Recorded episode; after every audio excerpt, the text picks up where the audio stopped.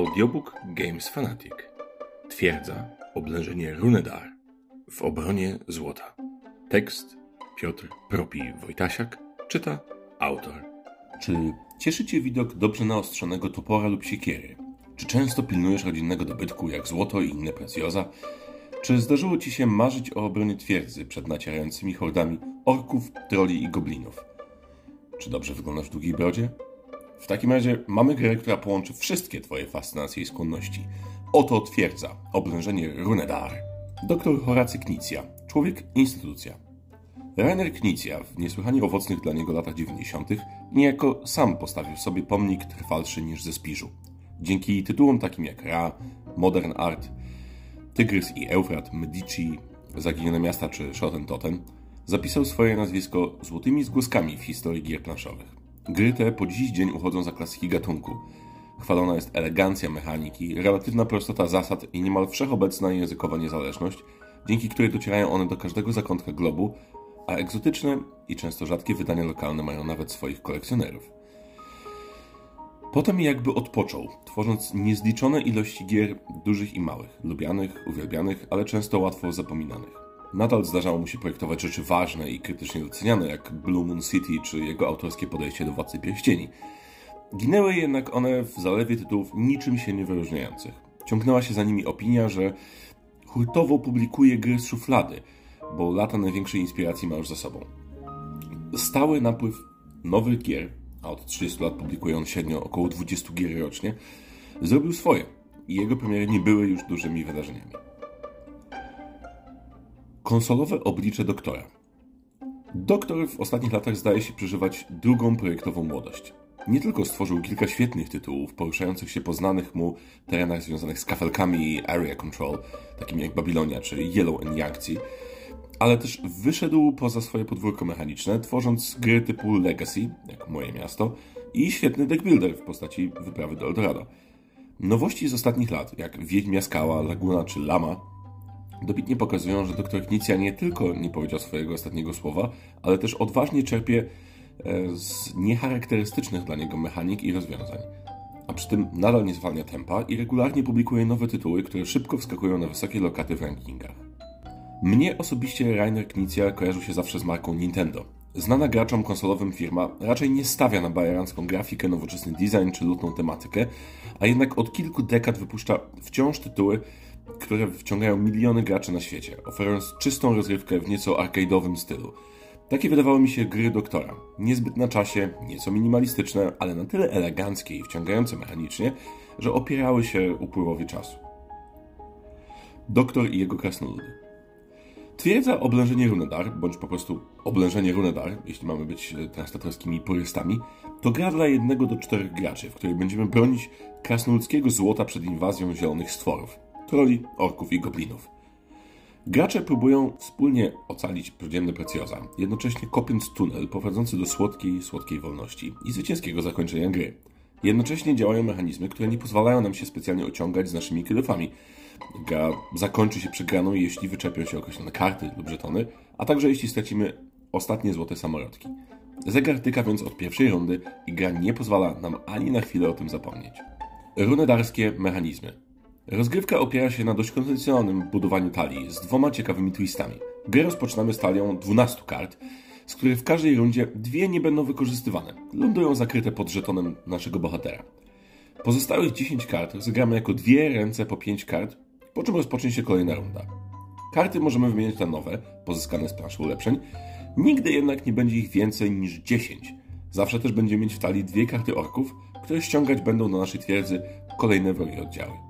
Drugim twistem podkręcającym zabawę jest sposób zdobywania ulepszonych kart. W naszej twierdzy znajdują się trzy warsztaty produkujące trzy zasoby: metal, drewno oraz skórę. Podczas wizyty w nich i po zagraniu karty umożliwiającej pobranie odpowiedniego zasobu, możemy zdobyć potrzebne nam surowce, nie zbieramy ich jednak, jak to zwykle bywa w swoich zasobach gracza. Zamiast tego umieszczamy je od razu na interesującej nas karcie na planszy ulepszeń.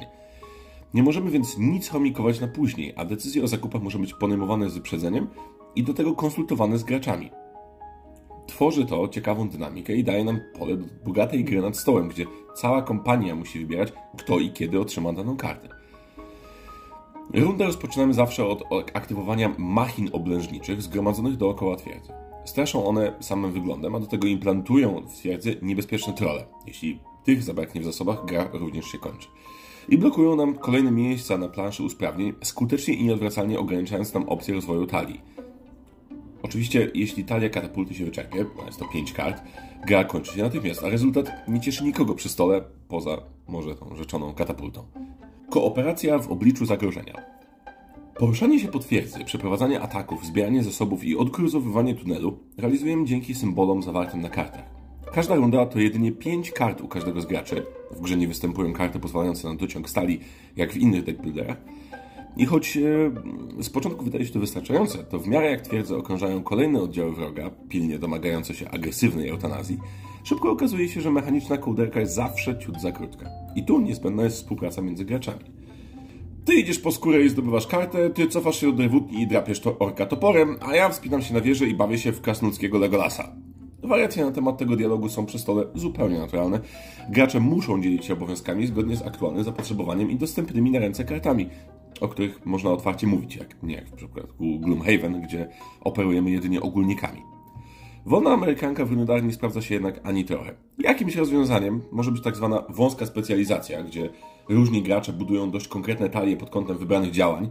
Na przykład jeden zbiera narzędzia do szybkiego przekopywania się przez tunel, inny do efektywnego ostrzału z dystansu. Kart ulepszeń jest naprawdę sporo i biorąc pod uwagę ograniczenie ilościowe talii, to nikt nie powinien narzekać na brak różnorodnych dróg do zwycięstwa. Odpowiednio kreatywna współpraca między obrońcami to oś rozgrywki, ale i główne źródło dobrej zabawy. Twierdza żyje drużynowym duchem i jeśli zgromadzicie przy stole kilku solistów, to z pewnością rozrywka na tym ucierpi. Stołowe oblężenie. Instrukcja nonszalancko pozwala śmiałkom zmierzyć się z obroną twierdzy w trybie solo, z delikatnymi ułatwieniami dotyczącymi machin oblężniczych. Jest to jednak tryb mało satysfakcjonujący i pozbawiony bodaj najistotniejszego wymiaru rozgrywki wszystkich tych dyskusji, planów i przeżyć mających miejsce nad stołem. Gdy w trakcie jednej rundy kilku graczy raz za razem zagra po dwie karty orków, albo gdy w twierdzy pojawi się trudny do pokonania troll, albo gdy kolejni przeciwnicy dorwą się do naszego donżona i wykradną z niego złoto, te wydarzenia nie tłumaczą się w żaden sposób na rozgrywkę w pojedynkę. Przystołowe przekomarzanki, ścieranie się zdolności przywódczych, podział ról, reagowanie na wydarzenia okołooblężeniowe, radzenie sobie z kolejnymi wrogami pojawiającymi się na planszy, dysponowanie ograniczonymi zasobami, zarządzanie rękoma i szeroko rozumiane parcie do przodu to całe mięso tej gry. Lub, jeśli wegańscy gracze wolą, krajanka sojowa czy bobowina tej gry. Sama zagwozdka tego, jak rozłożyć siły, czy skupić się na kopaniu tunelu, czy na zbieractwie, czy na walce z oprawcami – jest sama w sobie wciągająca, ale dopiero w zdarzeniu z trzema czy czterema punktami widzenia zaczyna być prawdziwym wydarzeniem, a zebrani przy stole gracze mogą to wydarzenie celebrować i dokładać swoją cegiełkę do kooperacyjnego zwycięstwa. Niejaką pomocą w grze są karty najemników, którzy jednym sprawnym, ale kosztownym ruchem mogą pozbawić nas wielu problemów. Wystarczą dwie bryłki złota, by pozbyć się wrogów u ujścia tunelu czy warsztatów czy uchronić nas przed druzgocącym działaniem katapulty. W kryzysowych sytuacjach może być to przysłowiowa brzytwa, której tonący krasnolud chwyta się bynajmniej nie po to, by przestrzec swoją imponującą brodę. W naszych rozgrywkach były to jednak rozwiązania mało popularne, zwłaszcza, że złoto samo w sobie jest zasobem nieodnawialnym, a ilość obronionego kruszcu daje nam na koniec gry niejakie pojęcie o tym, czy poszło nam lepiej, czy gorzej niż w poprzednich rozgrywkach. Złoto jest tu przedmiotem wysokich ambicji i nikt łatwo z niego nie rezygnuje, nawet jeśli krasnoludem się nie urodził, a stał się nim dopiero przy tej grze. Fabryka czekolady doktora Knicji. Nie wiem, czy w laboratorium Rainera Knicji gry powstają jako pewnego rodzaju wykresy czy excelowskie tabelki, które oplatywane są tematyką dopiero w fabryce. I nie wiem, jak przepasne są jego szuflady, z których zdaje się czasem wyciągać kolejne projekty. Nie można mu jednak odmówić cudownej wręcz wydajności w tworzeniu nie tylko nowych, ale i ciekawych gier, używając relatywnie niewielu mechanik. Elegancja jest słowem często używanym do opisywania jego gier. I mnie również to mocno e, wybrzmiewa w kontekście twierdzy. Nie ma tu mikrozasad, wyjątków od wyjątków, długiego setupu czy wysokiego progu wejścia. Nawet pudełko dublujące tu za makietę, na której toczą się rozgrywki, nie wydaje się przesadzonym gadżetem, choć wyraźnie widać, że w grze zadziałałaby też zwykła, płaska plansza. Wszystko wydaje się tu dobrze przemyślane, spasowane ze sobą i co najważniejsze, potrzebne. Ekscytujące jest też obserwowanie, jak jeden z najważniejszych projektantów w historii tego hobby w zupełnie naturalny sposób oswaja nowe mechanizmy, łączy je ze sobą w spójny i płynny organizm, a całość posypuje swoim magicznym proszkiem. Twierdza na pierwszy rzut oka nie wygląda na grę doktora Knici, a jednak wystarczy posłuchać, jak ktoś tłumaczy jej zasady, by od razu poczuć, że to jego tytuł. Odciski jego palców są tu na każdym elemencie i należy się tylko cieszyć, że doświadczamy naszego hobby w złotej epoce, w której doktor tworzy i rozwija swoje instrumentarium dosłownie na naszych oczach. Jeśli cenisz sobie przystępność zasad, dynamiczną i wciągającą rozgrywkę, mechanikę budowania talii i nie przeszkadza Ci trochę już ograna tematyka orków, goblinów i krasnoludów, twierdza oblężenie Runedar będzie wybornym dodatkiem do Twojej kolekcji. Poza tym złoto wciąż zyskuje na wartości. Jeśli szukasz bezpiecznej lokaty kapitału, to w pudełku masz 20 pięknej urody samorodków. Zalety. W grze pojawia się słowo donjon, co jak sprawdziłem na Wikipedii oznacza e, wieżę o charakterze warowno-mieszkalnym. I o dziwo jest kilka donżonów też w Polsce. Kolejną zaletą jest świeże spojrzenie na mechanikę budowania talii, przystępne zasady i wysokiej jakości komponenty. Do wad zaliczyłbym pudełko, które stanowi zarazem makietę do gry, co nie wszystkim musi przypaść do gustu. Ja sam jestem zwolennikiem raczej płaskich plansz e, i prostych rozwiązań. E, no i rozgrywka może się ciągnąć, jeśli współgracze nie współpracują sprawnie. Jest to gra dla jednego do czterech graczy w wieku powyżej 10 lat, a nawet powyżej 6 lat, jeśli jeden z graczy zajmie się obsługą gry i pomocą młodszym. Czas to około 90 minut na rozgrywkę, choć zdarzają się sytuacje, że trwa ona dłużej. Małe podsumowanie gry, czyli jak to grać. Twierdza oblężenie Runedar to kooperacyjna gra dla jednego do czterech graczy. Wcielając się w rolę krasnoludów broniących swojego skarbu, gracze muszą z jednej strony bronić złota, jednocześnie z drugiej strony kopiąc tunel do wolności. Gra posiada aspekt wyścigu z czasem. Może zakończyć się przegraną na kilka sposobów, jeśli gracze nie działają wydajnie, lecz jej główną mechaniką jest budowanie talii kart, których zagrywanie pozwala wykonywać poszczególne akcje. Gracze kupują nowe karty, wymieniając je za inne ze swojej talii, w ten sposób zyskując dostęp do coraz mocniejszych i wydajniejszych zagrań.